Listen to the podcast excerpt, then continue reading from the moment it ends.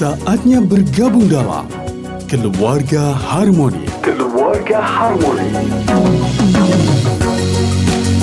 Kerjasama Suara Muslim Lumajang dan Yayasan Cahaya Al-Qur'an, Jalan Diponegoro nomor delapan puluh, Jogoyudan, Lumajang.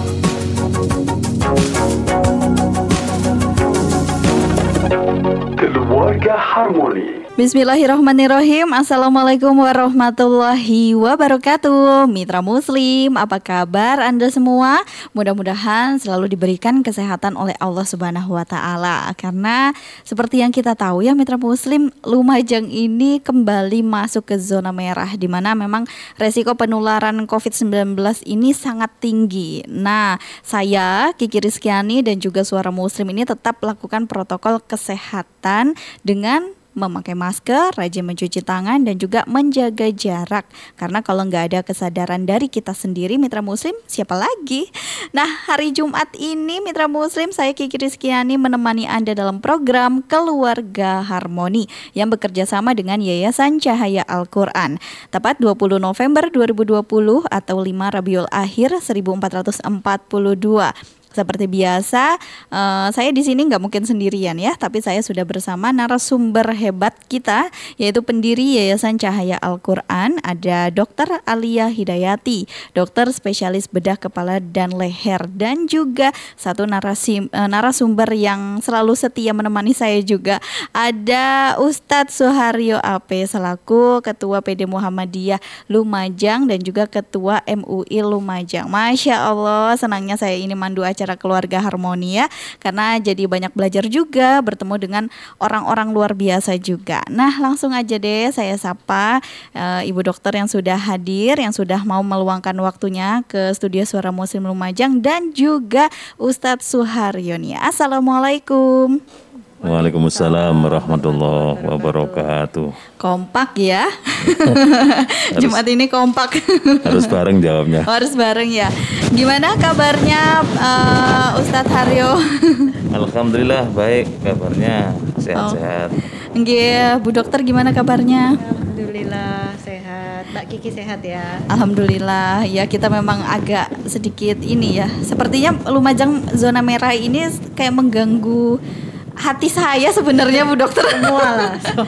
Kayak mental ikut down gitu loh. Jadi akhirnya kita mikir-mikir, aduh ini batuk sedikit mikirnya aneh gitu. Terus ada ada gimana hati deg-degan nih kayak mikir aneh gitu.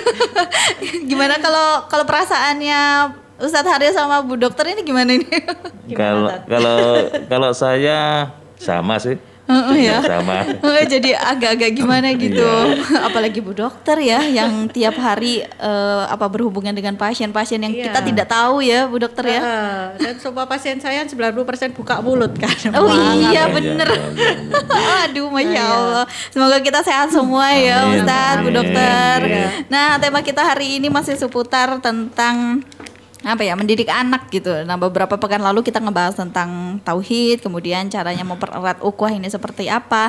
Nah, pekan ini Mitra Muslim kita ngebahas tentang sebab rusaknya perilaku atau akhlak anak nih. Nah, e, untuk pembahasan pembuka yang nyantai-nyantai aja, melihat anak zaman now nih Ustadz sama Bu Dokter, dan juga kita bandingkan dengan e, anak-anak zaman old, zaman dulu gitu ya. Sepertinya sangat berbeda gitu ya. Kalau dulu itu kayaknya masih apa ya? Anak-anak zaman dulu itu masih bisa ngajeni orang tua gitu loh, masih masih ada. Uh, kalau misalkan lewat gitu bilang nun sewu, permisi sambil membungkuk gitu. Kayaknya kalau anak zaman sekarang ya memang masih ada beberapa, tapi yang kebanyakan gitu. Nah, sebenarnya apa sih yang mempengaruhi perbedaan yang kok kayaknya beda gitu ya, zaman old sama zaman now? Monggo, siapa dulu? Ini Ustadz Haryo ini. Oh yang gitu ya? Pengalaman. Oh pengalaman. Iya. Bismillahirrahmanirrahim.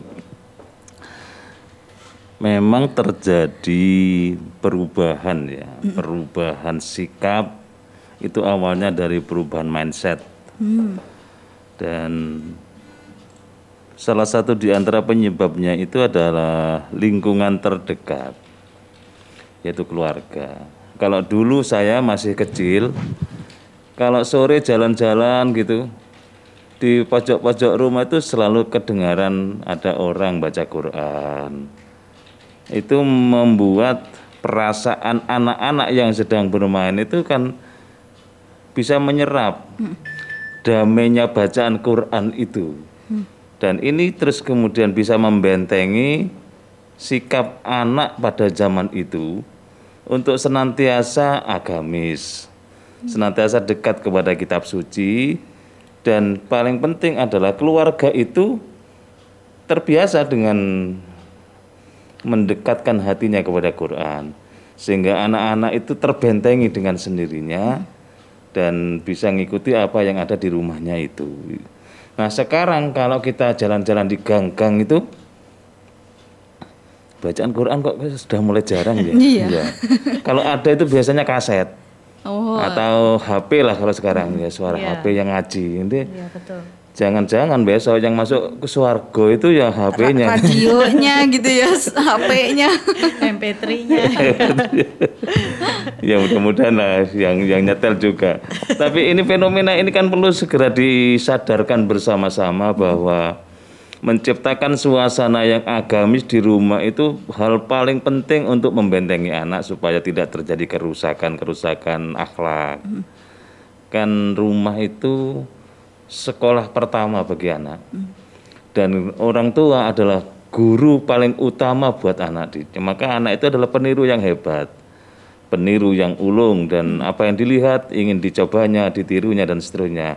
Kalau di rumah itu sudah terbiasa dengan suasana yang agamis, insya Allah anak keluar rumah pun juga akan membawa itu nilai-nilai kebenaran agama itu. Insya Allah begitulah, nanti Bu Dokter biar nambahin. Hmm, Oke, okay. Berarti ini langsung ke Bu Dokter lagi ya. Karena Bu Dokter juga sekarang tuh masih muda, kan berarti sudah melewati masa-masa yang zaman old itu loh Bu Dokter. Diperhalus sama Mbak Kiki. Iya betul sekali apa yang disampaikan Ustadz Haryo ya. Bisa nanti dibuka Quran Surat Ali Imran ya, ayat seratus lima puluh sembilan.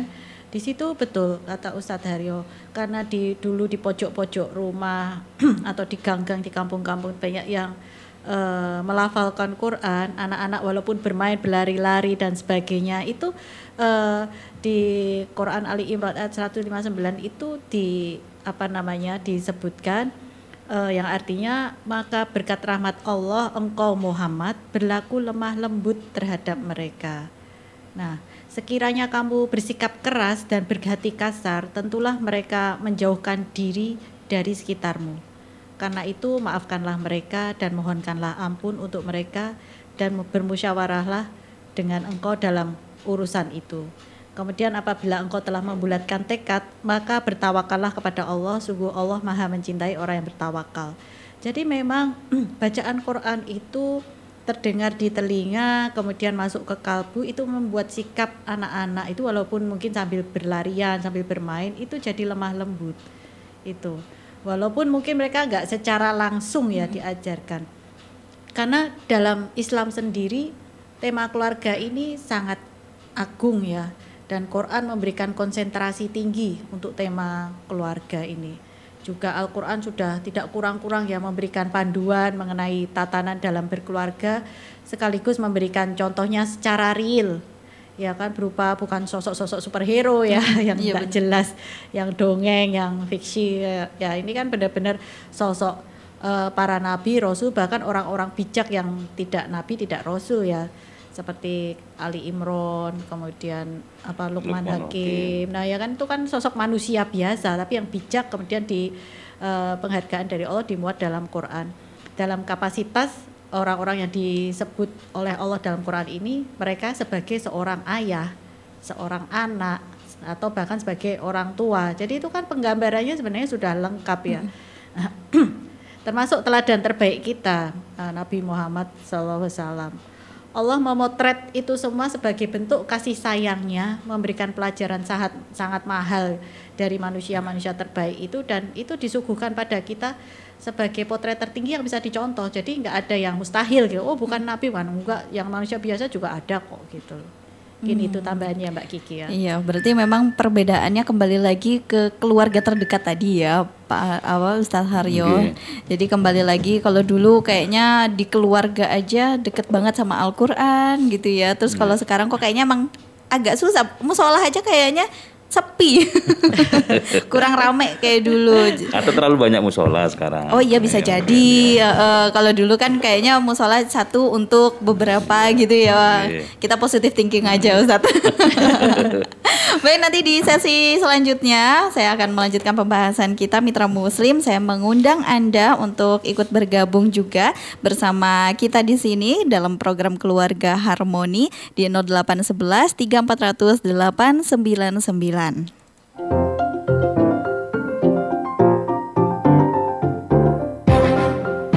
Anda masih bersama Keluarga Harmoni, kerjasama Suara Muslim Lumajang dengan Yayasan Cahaya Al-Qur'an, Jalan Diponegoro nomor delapan puluh, Jogoyudan, Lumajang. Keluarga Harmoni segera kembali. Mitra Muslim, masih bersama saya Kiki Rizkyani dan narasumber kita ada Dokter Alia dan juga Ustadz Suharyo. Nah, kita masih ngebahas tentang uh, penyebab-penyebab uh, rusaknya perilaku anak seperti itu ya. Nah, sebenarnya apa saja sih yang menyebabkan perilaku anak ini uh, bisa ke arah yang kurang baik nih Ustadz? Iya, yeah. Pertama, sikap konsistennya orang tua itu dipertaruhkan. Jadi orang tua harus konsisten dalam menegakkan satu aturan, satu norma atau rambu-rambu supaya anak melihat konsistennya orang tua itu menjadi catatan penting bagi jiwa mereka. Contoh, kita selaku orang tua kan harus istiqomah baca Quran ya, istiqomah lah. Dia dipaksakan baca sebanyak mungkin kalau bisa. Kalau nggak bisa baca sedikit tapi istiqomah. Kalau baca nggak sempat, misalnya pegang saja sampulnya Quran di depan anak, I love you Al-Quran, gitu. Menunjukkan bahwa kita konsisten kepada kecintaan kita kepada Quran itu.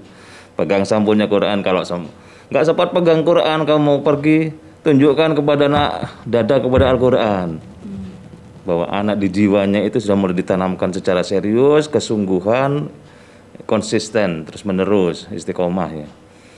Kalau dada saja nggak sempat, nggak tahu apa lagi ya. Nah itu dia. H P-nya harus ada ini aplikasi Quran berarti. Ya, tapi kan anak itu melihat, oh bapak saya, ibu saya begitu istiqomah, terus menerus cintanya kepada Quran, dan ini walaupun tidak dikatakan kepada anak, akan terpatri dalam jiwa anak. Ini yang pertama. Jadi aspek keteladanan yang menyangkut konsistensi atau sikap istiqomah dalam mencintai Al-Quran itu penting. Hmm. Anak itu nggak perlu banyak terlalu diceramai. Dengan keteladanan itu akan bisa meniru apa yang dilihatnya sebagai sebuah kebaikan. Dan anak seneng, bangga punya orang tua yang seperti itu. Kacuan kepada temannya, bapakku loh, ibuku loh gitu. Mesti kacuan harus yang positif-positif. Makanya kalau tebak-tebakan itu kan mesti nyandak orang tuanya. Apa yang paling tinggi di alam ini? Ya, pertama bapakku. Iya bisa jadi contoh emang ya, sebenarnya orang tua ini ya, yang jatuh jawab enggak gunung ya, katanya yang lain terus terus terakhir Allah. Hmm. Kalau anak sudah terbiasa ditanamkan sifat dan asma Allah itu akan terbawa dalam hidupnya. Ini antara lain ya bagaimana kalau uh, supaya anak tidak terjadi pembelokan langkah dari kebenaran agama, itu perlu ada figur role model di rumah itu yaitu orang tua, supaya terus istiqomah di dalam menegakkan, mencintai dan seterusnya terhadap Al-Quran itu. Hmm. Antara lain itulah. Yang di uh, yang dipertanyakan ini berarti konsistensinya orang tua dalam mendidik anak seperti itu ya, yeah, Ustadz ya. Yeah. Uh, terus mungkin bisa dijelaskan lagi Bu Dokter penyebab hilangnya ini uh, perilaku-perilaku baik dari anak. Iya, yeah, baik. Jadi uh, sepakat dengan yang Ustadz Haryo ungkapkan tadi ya. Orang tua maupun pendidik ya, eh, siapapun ya, tidak harus guru dalam arti khusus, itu sangat perlu memahami, baik untuk menjaga dirinya sendiri maupun untuk menjaga anak-anak itu. Jangan sampai eh, dengan secara sadar atau tidak sadar mencontohkan hal-hal yang merusak.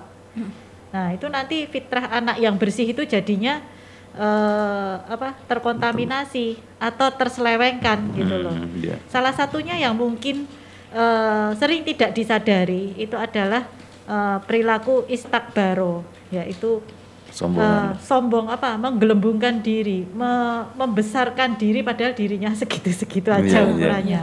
Yeah, yeah. Uh, jadi biasanya kan uh, di PAUD, di T A T kan biasanya sering ditanya sama gurunya, siapa yang hebat? Katakan saya, saya ya. Oh iya.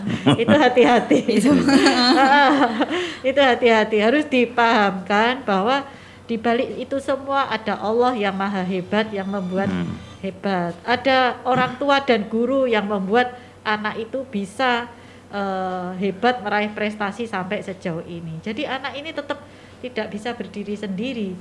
Semua karena ada kerjasama, ada proses lah di balik itu semua. Proses yang panjang.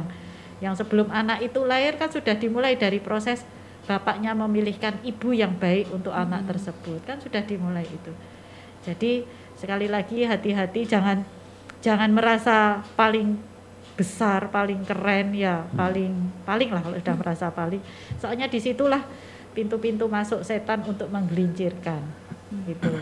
Karena setan itu kan menggelincirkan itu tidak sekedar mendatangi, tapi nyegati, nyegati dulu.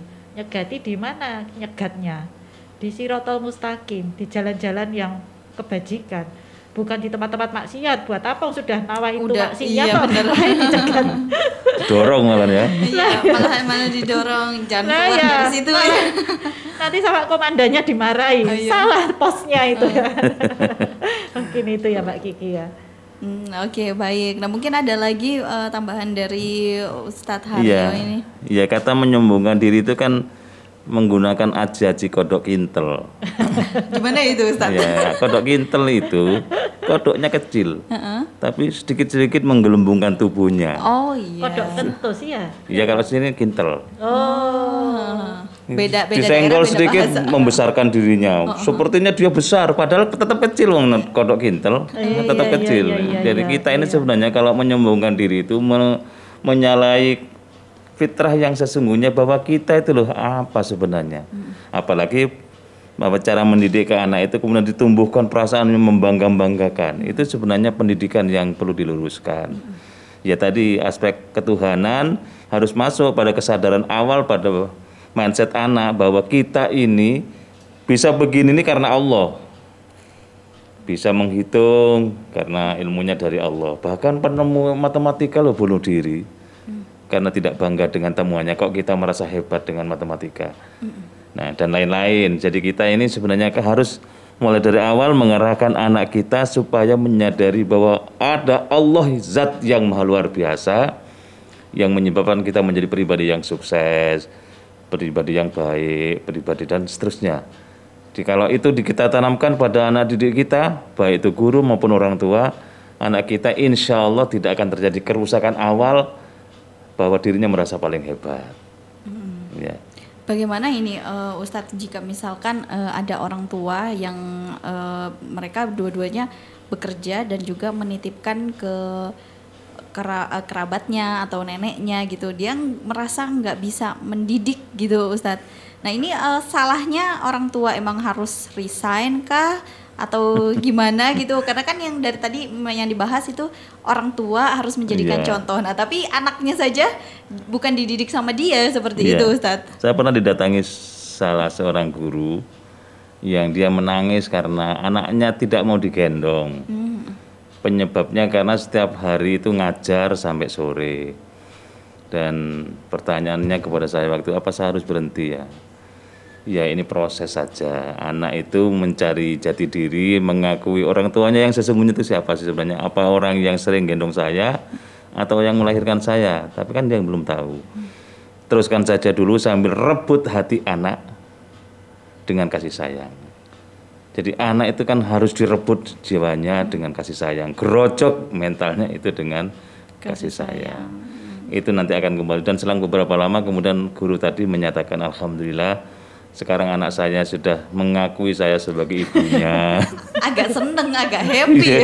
Nah, bagi ibu kan luar biasa. Luar biasa. Luar biasa. Emang. Kalau nggak diakoni mau di dimemein enggak mau, digendong enggak iya, mau. Iya. Tersinggung lawak iki ibu. Eh bos. Iya, bener Ustaz. Kalau dulu pengalamannya eh, Dokter Alia untuk mendidik anak-anaknya supaya tidak eh, memiliki perilaku yang menyimpang itu seperti apa? Karena kan namanya seorang dokter pasti kan sibuk. Iya. Betul, makanya saya ini membuat uh, penitipan anak itu ya berkaca dari pengalaman saya masa lalu. Oh iya iya, ada rumah bunda. Iya, karena saya apa uh, berusaha mendharma baktikan pengalaman masa lalu saya yang hmm. tidak menyenangkan ini supaya membantu para ibu-ibu yang bekerja. Karena saya dulu juga anak saya ya sempat jadi korban ya oh, beberapa iya. waktu karena saya memang Uh, masih pendidikan, mm-hmm. masih menyelesaikan spesialis, mm-hmm. tidak ada waktu, kasihan ya, nasibnya kasihan sekali anak saya ini. Mm-hmm. Tapi syukur alhamdulillah uh, yang bisa saya lakukan dan satu-satunya menurut saya ini sangat efektif adalah saya selalu minta tolong Allah, saya berdoa setiap saat. Bagaimana caranya saya nggak tahu gitu. Saya soalnya waktu itu stuck, nggak ada yang bisa Uh, jadi mentor saya, nggak ada yang bantu saya karena kan saya jauh dari orang tua, dari mertua, dari sanak kerabat jauh. Jadi saya harus mandiri. Ya, ya Allah yang saya mintai tolong. Bagaimana caranya terserah Engkau ya Allah, saya nggak tahu. Itu aja. Jadi saya uh, setiap saat saya ngaku sama Allah, saya nggak ada nggak ada apa-apanya. Saya nggak punya kemampuan apapun, nggak punya trik, nggak punya doa-doa khusus. Ya sudah saya bicara apa adanya tiap saat. Ya itu tiap saat kalau pas kita longgar apa kita zikir aja nah, ya kita persembahkan semua untuk Allah, tapi ya kita doakan supaya keluarga kita terutama anak, pasangan itu selalu dalam jalan jalannya lah gitu. Hmm. Iya, karena memang e, banyak yang dipikirkan kalau misalkan orang tuanya keduanya sama-sama bekerja itu pendidikan anaknya ya. Iya, makanya jadi, ini apa e, mungkin yang bisa kami sarankan titipkan ke kerabat boleh, tapi yang benar-benar uh, bisa dipercaya, hmm. akhlaknya baik, tidak sekedar keluarganya mampu ya, uh-huh. maksudnya tidak sekedar yang mampu secara yang ekonomi, bisa, yang bisa atau ngomong. Ya keluar, bisa ngomong apa, tapi yang betul-betul akhlaknya baik, hmm. mungkin dari gampangnya dari ucapannya ya, nggak misuan kan gitu. Oh, nanti iya. anak-anak pulang pinteran repot kan. Kadang banyak ya anak-anak sekarang kecil kadang suka udah meso gitu nah, ya, iya. mengeluarkan kata-kata kotor berarti iya. kan bukan hanya sekedar dari lingkungan. Bagi mereka mungkin menganggap itu bukan meso karena yang didengar itu. Iya, oh, iya. itu kosakata dipikir iya. dia kan. Nah, ya itu makanya jangan sekali-kali di di apa screening dulu ya Tat ya kalau okay. mau menitipkan ke kerabat. Dili, dilihat itu. dulu gitu ya. Iya, ya kita berkaca dari Rasulullah shallallahu alaihi wasallam lah. Beliau waktu kecil kan juga dititipkan untuk disusui, kemudian yeah. diajar bahasa. Itu kan bukan apa kriteria utamanya bukan orangnya kaya, susunya banyak, hmm. asinya kan bukan. Yeah. Malah orang pegunungan. Iya. Nah, lima tuh saat dia itu. Hmm. Tapi yang dilihat yang tutur katanya baik, hmm. santun, dari keluarga yang baik-baik, hmm. tidak ada cacat celah dalam nasabnya, ini itu yang dipilih kan, gitu. Iya benar sekali. Jadi kita yang misalkan uh, buat Anda di rumah yang mungkin harus memang bekerja ketika menitipkan anak itu harus memilih ya Bu Dokter ya. Betul. Memilih anak ini harus dititipkan dengan siapa. Betul. Misalkan kalau misalkan ada perubahan yang melenceng kok anak saya makin gede cara bahasanya kayak kurang sopan nah, gitu. Nah, ya itu. Itu mungkin bisa dialihkan lagi gitu nah, ya misalkan iya. ke titipan. Makanya kalau yang di T P A Rumah Bunda ini hmm. memang uh, karyawan kita quality control ya, cara hmm. bicaranya, ngomongnya, walaupun dia bukan kerabat, bukan apa, hmm. tapi kita apa namanya kita latih supaya ya ini harus bersikap seolah ini anaknya, gitu. Jadi pendekatannya juga ndak ya sesuai usia anak itu ndak bisa dikasar, ndak yeah. bisa dikit-dikit dijiwit, dimarahin ya. Gitu, dicentol gitu kan. Iya, iya. Gregetan. Iya. Ini jadi apa pembelajaran dimandikan tapi dikerocok gitu ya. Kan selama saking keselnya gitu. Iya, selama pembelajaran daring ini kan banyak yang mungkin rusak hubungan ibu dan anak itu. Ibu-ibu kebanyakan yang darting gara-gara daring. Iya, gara-gara daring. Baik mitra muslim, masih saya undang Anda untuk bergabung di nol delapan satu satu tiga empat nol delapan sembilan sembilan masih bersama program Keluarga Harmoni.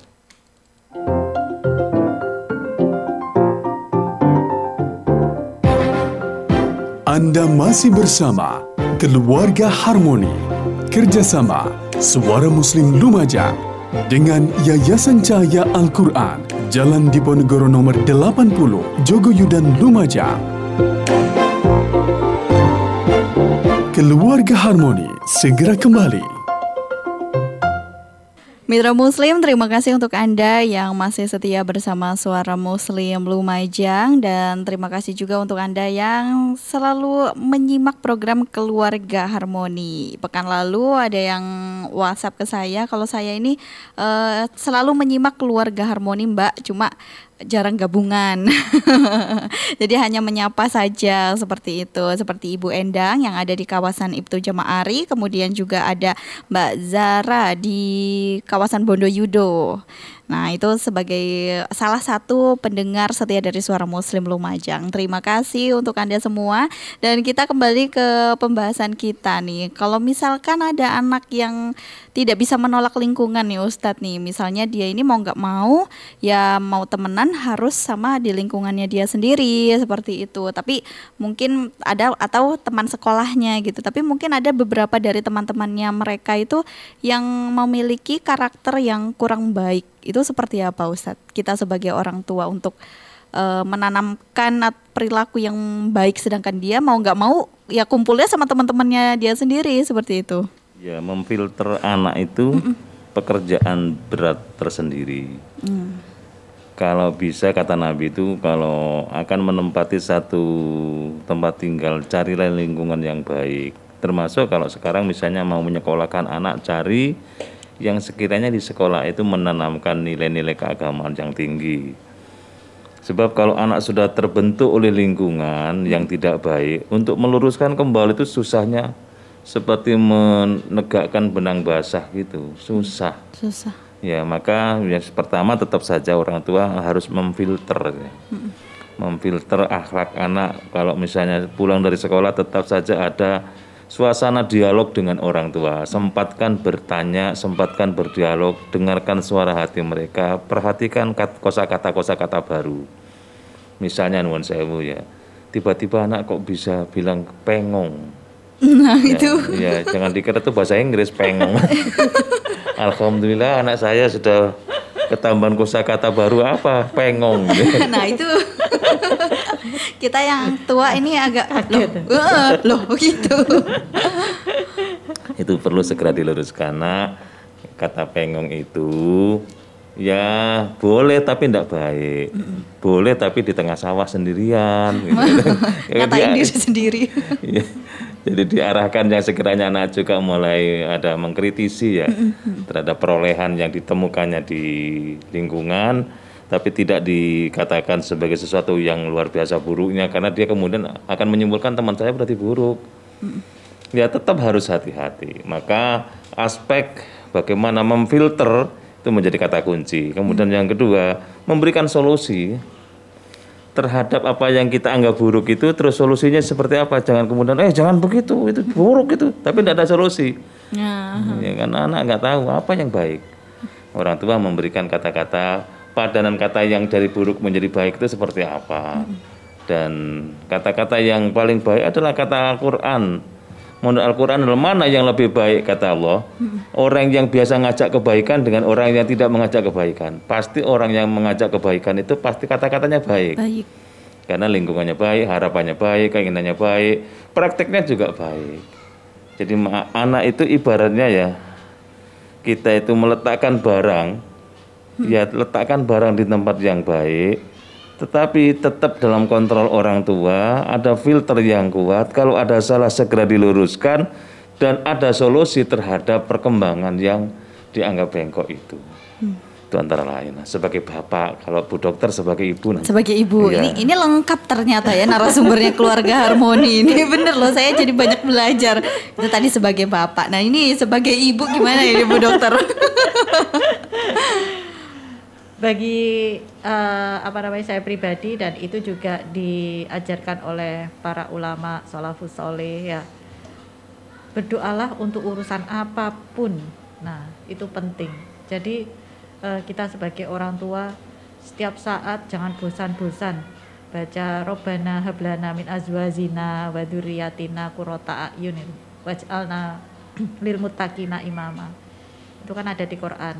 Surat Al-Furqan ayat tujuh puluh empat, yang intinya kita selalu setiap saat minta sama Allah supaya dikaruniai keturunan maupun pasangan yang menyenangkan mata, nggak sekedar menyenangkan jiwa ya.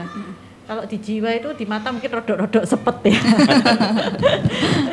Jadi bahasa Quran itu lugas dan indah sekali itu kan. E, apa namanya? Kalau di mata itu baik, tentu di jiwa juga baik gitu loh. Nah, Uh, selain itu betul seperti yang disebutkan oleh Ustadz Haryo tadi, uh, apa selalu mengkoreksi anak hmm. ya, karena di Quran sendiri kalau kita lengah lalai dalam memperhatikan mereka, dalam memberikan prioritas pada anak itu, apa namanya, anak ataupun istri pasangan itu bisa menjadi musuh. Itu ada di surat ada di Quran surat At-Taghabun ayat empat belas ya, yang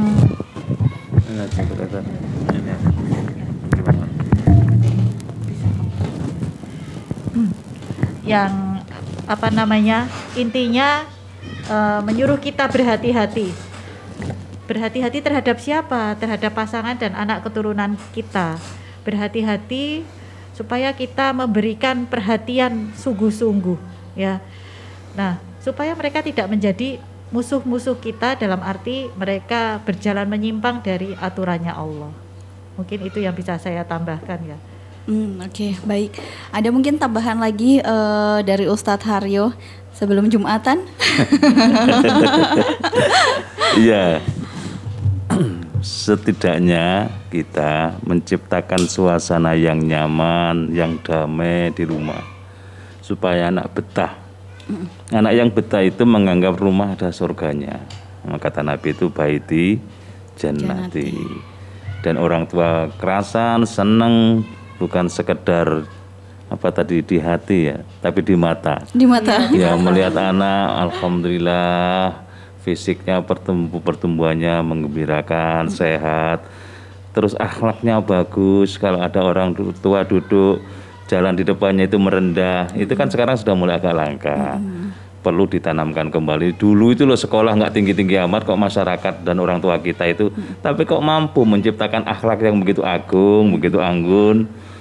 Saya pernah dibentak oleh orang tua saya, walaupun cara bentaknya itu ya tidak baik, tapi demi pendidikan saya kemudian sadar bahwa lewat di depan orang tua itu ya selain merunduk itu harus mengucapkan nuwun sewu, nuwun sewu. Sekarang mungkin satu miliar gitu ya.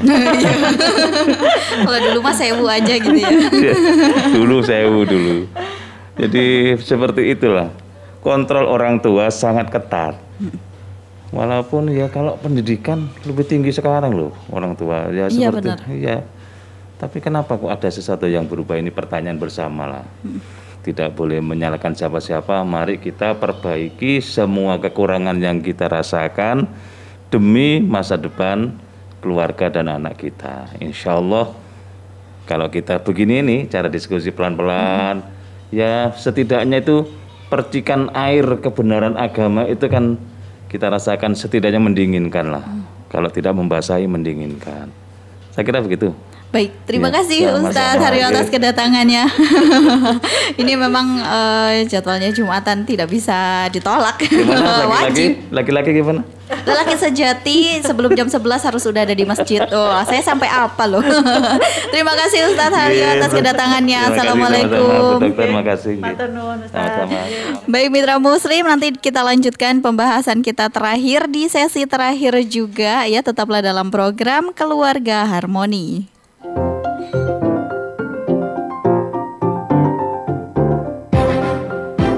Anda masih bersama Keluarga Harmoni, kerjasama Suara Muslim Lumajang dengan Yayasan Cahaya Al-Qur'an, Jalan Diponegoro nomor delapan puluh, Jogoyudan, Lumajang. Keluarga Harmoni segera kembali. Kini hari yang baru, waktu pun berlalu. Saat dunia membuka hari, saat nurani yang bersih memadukan hati kita, mencerahkan, menyejukkan, menyatukan. Delapan puluh sembilan koma sembilan Central F M, Suara Muslim Lumajang. Mitra Muslim, lima puluh satu menit lepas dari jam sepuluh siang. Sudah siang dan sudah tidak terasa juga kita sudah ada di penghujung acara. Nah, kita masih membahas tentang uh, beberapa penyebab ya, bahwa anak ini kehilangan perilaku baiknya. Nah, ini uh, mungkin bisa dijelaskan lagi nih, uh, Bu Dokter. Memang kebanyakan orang tua ini kadang suka ini ya, nggak mau disalahkan seperti itu ya. Jadi ya, jadi uh, uh, jadi akhirnya kebanyakan mungkin uh, menyalahkan keadaan, betul, menyalahkan situasi, yeah, seperti itu. Nah, gimana ini Bu Dokter? Uh, baik Mbak Kiki. Jadi memang uh, sebenarnya bukan kegagalan yang menjadikan anak-anak kita lemah ini ya. Mm-mm. Tapi kebanyakan itu karena mereka ini terperangkap oleh sedikit kekeliruan yang nggak henti-henti disesali dengan berandai-andai. Hmm. Ya, uh, seharusnya kan pada setiap peristiwa, peristiwa menyenangkan atau yang tidak menyenangkan, yang menyedihkan hmm. atau menyengsarakan, itu mesti ada lah pelajaran yang bisa kita ambil. Uh, baik dari itu apa namanya itu tadi, baik dari yang menyenangkan ataupun yang menyedihkan atau menyengsarakan, hmm. sehingga ke depan kita tidak akan mengulangi lagi. Tapi kalau kita berandai-andai, itu sepertinya kita merasa diri sendiri itu tidak pernah melakukan kesalahan. Nah, nah itu adalah seburuk-buruk persangkaan ya, karena kita kan tidak pernah nunjuk ke kita. Tapi sibuk nyesel lalu berandai-andai dengan apa yang sudah terjadi ya, yang sudah berlalu. Itu merupakan tindakan yang enggak kalah buruknya. Hmm. Bahkan eh, ini disebut salah satu pintu perbuatan setan yang harus kita jauhi sejauh-jauhnya. Nah, eh, kita kan harus dapat mengambil pelajaran ya dari semua kesalahan, kebodohan, kerusakan di masa yang lalu, yang nantinya itu jadi bekal untuk kita sendiri maupun anak-anak di masa yang akan datang. Jadi jangan sampai kita ini terjebak oleh uh, hal-hal yang buruk di masa lalu. Hmm. Ada kesalahan, iya jelas, tapi stop. Stop, mari kita perbaiki, mari kita melanjutkan hidup lah, kita melanjutkan langkah lah, itu. Nah, tentu hal ini uh, itu tadi erat kaitannya dengan kita selalu apa berkomunikasi dengan Allah, selalu kita ini mendatangi para ahli ya, kalau untuk soal pendidikan ya kita datang yang ahli mendidik anak, yang kita lihat dari akhlaknya yang bagus, uh, yang santun, yang supaya bisa mendidik anak-anak ini jadi pribadi yang tangguh, berakhlakul karimah ya. Nah, jadi tidak sekedar cerdas pandai. Mm. Zaman sekarang kan banyak sekali yang titelnya berderet, mm-hmm. cerdas pandai, tapi adabnya entahlah ya. Nah, nah ya itu yang menyesakkan dada ya. Mm-hmm. Jadi Uh, sekolah setinggi langit ya, gelar panjang, panjang banget, banget. Ya, sampai ilmunya kita nggak tahu lagi ilmu apa, tapi untuk menghormati ayah ibunya sendiri aja nggak sempet hmm. ya, disuruh pulang sama orang tua sakit atau ada uh, urusan yang mendesak, bilangnya ntar, masih meeting lah, masih hmm. ada proyek hmm. lah, masih pokoknya ntar. Nah, gimana orang tua yang model seperti ini minta anaknya menghormati dia, sementara dia sendiri tidak menghormati orang tuanya, mungkin hmm, itu loh Mbak Kiki. Iya, berarti memang sebenarnya tidak bisa menyalahkan keadaan seperti itu ya. Iya. Kalau memang ada kesalahan hmm. ya berarti diperbaiki gitu. Betul, iya. Seperti Bu Dokter juga mungkin banyak banyak kesalahan yang uh, tadi sudah diceritakan, makanya mendirikan Rumah Bunda ini iya, seperti betul. Itu. Jadi ada ada take actionnya langsung gitu iya. ya. bagi saya harus segera ada pertobatan. Pertobatan hmm. itu enggak enggak enggak sekedar diucapkan dalam doa ya, tapi ya harus diejawantahkan lah. Hmm. Ditunjukkan dalam sikap konkret keseharian lah. Mungkin cara mendidik anaknya berubah ya. E, kemudian juga e, kan masa yang lalu mungkin anak masih kecil, masa sekarang waktu orang tuanya melakukan pertobatan kan anak usianya udah tambah lagi. Mm-hmm. Nah ya harus dilakukan sesuai usia anak ini. Mm. Jangan kemudian diguyur materi karena kesalahan masa lalu, salah itu tambah menjerumuskan si anak. Mm-hmm. Nanti anak merasa dia bisa ditukar materi gitu loh. Oh, iya. Jadi nantinya kalau uh, saya sering melihat uh, di dalam kehidupan nyata uh, baik teman-teman saya maupun uh, apa keluarga juga akhirnya setelah anak-anaknya sukses uh, apa namanya berkarir ataupun menjadi uh, seseorang yang apa pejabat lah ya. Mm-hmm. Kayak gitu. Akhirnya orang tua juga kalau ada e, minta tolong karena sakit atau apa dibayarnya dengan uang. Oh. Karena sama dengan orang tua itu saat memperlakukan dia zaman kecil. Dikasih semua materi. Dibayar dengan materi. Jadi hmm. anaknya ya perlu berapa, jadi hmm. telepon perlu berapa gitu loh. Jadi bukan sekedar e, ini kan sikap ya, adab hmm. ya. Hmm. Jadi kan seolah orang tua itu kan ada nilai materi ya, kayak di bandrol harga sekian. Iya, gitu uh, uh, uh. Kan itu bagi saya nir adab ya, karena eh, setidak mampu mam, eh, anak secara ekonomi itu akan sangat menyejukkan mata orang tua kalau adabnya bagus ya, bisa melayani orang tua, dan itu yang akan diharapkan oleh orang tua untuk menjadi jariahnya kelak. Hmm, gitu. Karena memang ada tiga yang terus mengalir ya, iya, Bu Dokter ya, iya. Termasuk kalau, anak kalau, yang soleh. Betul. Jadi kalau anaknya yang sukses secara materi atau apa, tapi kan orang tua juga tersakiti ya, saya kan sedikit-sedikit kayak gerak sedikit sekian rupiah, sekian yeah. apa ya kan, kan kayaknya uh, orang tua kayak barang kan, jadi nggak di nggak diakuin, mungkin secara sadar nggak sadar nggak diakuin secara bahwa ini orang tua, hmm. uh, sesuatu yang bagi kita ini uh, apa? tempat yang kita harus berbakti gitu loh. Mm-hmm. Dan doa mereka ini cepat tembusnya ke pintu-pintu langit mungkin itu. Dan sebenarnya orang tua uh-uh. orang tua sendiri itu kan tidak ternilai. Maksudnya enggak iya. ada harganya. Iya, kan iya. gitu. Yang uh-uh. yang makanya diinginkan. Hati-hati jadi orang tua itu. Tidak mudah jadi orang tua. Iya benar.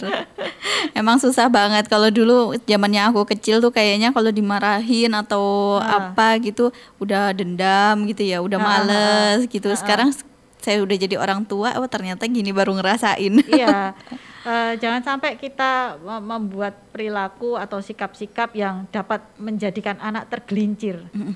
Ya, tergelincir untuk kemudian meneladani, ya mengembalikan lagi kita Uh, sikap atau perbuatan itu di masa yang akan datang. Itu nyesek loh. Jadi hati-hati. Iya benar. Karena sebenarnya uh, anak ini bisa menjadi asetnya kita ya, Bu Dokter iya, ya. Jauh lebih bernilai dari properti ataupun hmm. materi dunia lah. Hmm-mm. Itu. Karena makanya, kalau harta kita nggak bisa dibawa mati. Betul, betul. Tapi kalau iya. kita asetnya udah mendidik anak menjadi anak yang soleh-soleha ya insya Allah sampai kita nggak ada pun di dunia ini masih bisa ya untuk amalnya seperti itu ya Bu Dokter iya, ya. Iya insya Allah. Insya Allah. Insya Allah. Terima kasih Bu Dokter atas pembahasannya di siang hari ini. Terima kasih juga sudah meluangkan waktu. Insya Allah mungkin uh, pekan depan ya Bu Dokter. Insya Allah. Ngerayu saya ini ngerayu. Terima Terima kasih Bu Dokter atas kehadirannya. Assalamualaikum. Waalaikumsalam warahmatullahi wabarakatuh. Mitra Muslim, terima kasih banyak atas uh, perhatian Anda dan juga kesetiaan Anda bersama Suara Muslim Lumajang dalam program Keluarga Harmoni. Semoga pembahasan kita di siang hari ini bisa bermanfaat untuk Anda semua. Jangan lupa protokol kesehatan harus tetap dijaga, yaitu menjaga uh, memakai masker, menjaga jarak, kemudian sering mencuci tangan. Akhirnya saya Kiki Rizkyani pamit undur diri. Terima kasih telah mendengarkan. Subhanakallahumma wa bihamdika nasyhadu alla ilaha illa anta nastaghfiruka wa natubu ilaik. Maha suci Engkau ya Allah dan dengan memujimu kami bersaksi tiada Tuhan yang berhak diibadahi selain Engkau. Kami memohon ampun dan bertaubat kepadamu. Wassalamualaikum warahmatullahi wabarakatuh.